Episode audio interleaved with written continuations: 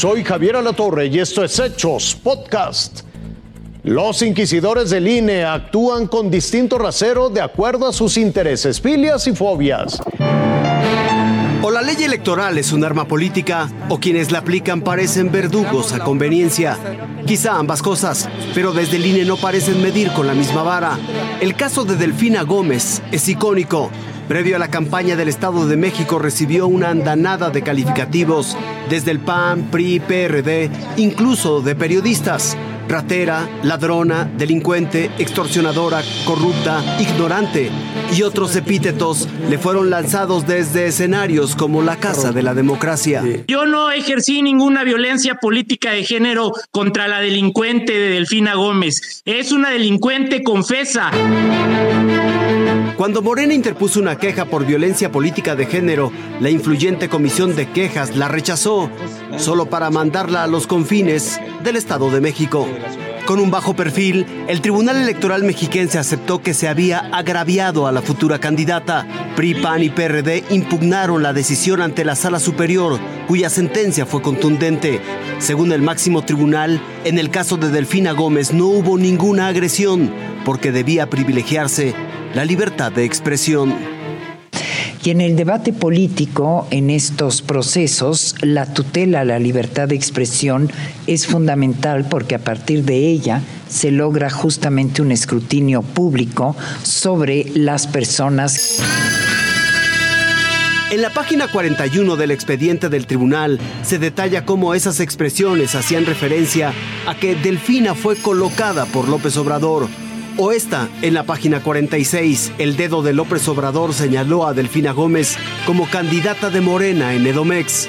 El tribunal no consideró eso como violencia y defendió que expresiones fuertes y vehementes sean necesarias en el debate público. Algunas expresiones resultan en efecto insidiosas, ofensivas o agresivas, pero su carácter áspero no se traduce eh, de manera automática en violencia política. Cuando una persona ostenta un cargo político electoral o contiende para obtener uno, como es el caso, su tolerancia a recibir expresiones críticas por parte de contendientes o por parte de la ciudadanía debe ser eh, más amplia. Sin embargo, cuando según el INE el presidente López Obrador sugirió que un grupo de hombres ya había elegido a la candidata del PRI, PAN y PRD, los consejeros del INE ordenaron callar al mandatario. Casos parecidos, resoluciones diferentes, como si la ley se aplicara de manera distinta por filias o fobias. Jaime Guerrero, Fuerza Informativa Azteca. Encuentran el segundo automóvil de los jóvenes desaparecidos en Jalisco.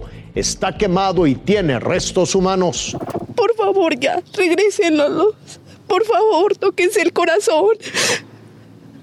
Tírenlos ahí donde sea ya sin ser localizados. Diego Alberto Lara, Roberto Cuellar, Uriel Galván, Jaime Miranda y Dante Hernández son buscados con vida.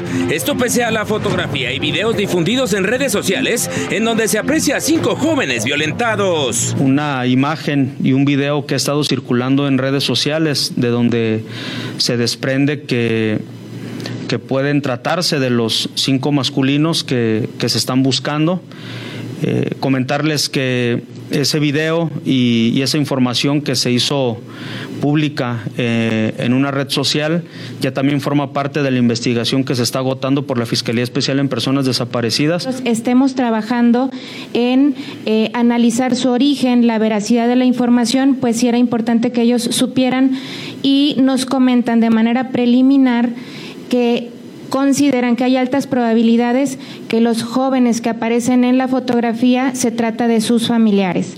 Eh, no obstante esta consideración, nosotros vamos a continuar trabajando en su búsqueda y localización. Por lo pronto sigue la búsqueda de los cinco jóvenes vistos por última vez en Lagos de Moreno, Jalisco, el pasado fin de semana. En rueda de prensa, las autoridades confirmaron el hallazgo de un cuerpo calcinado, así como diferentes indicios al interior de un vehículo. Este vehículo que se localiza en la, en la madrugada del día de hoy reúne las características de otro de los vehículos de las víctimas, de una de las víctimas.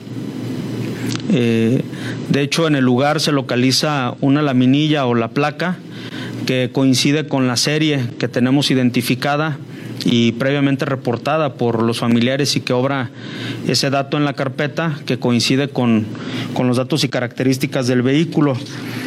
Eh, abundarles que en el interior del vehículo se localizaron algunos eh, restos que se presumen son humanos. Las autoridades han realizado varios cateos en donde se localizaron armas, drogas, así como equipo inhibidor de señales.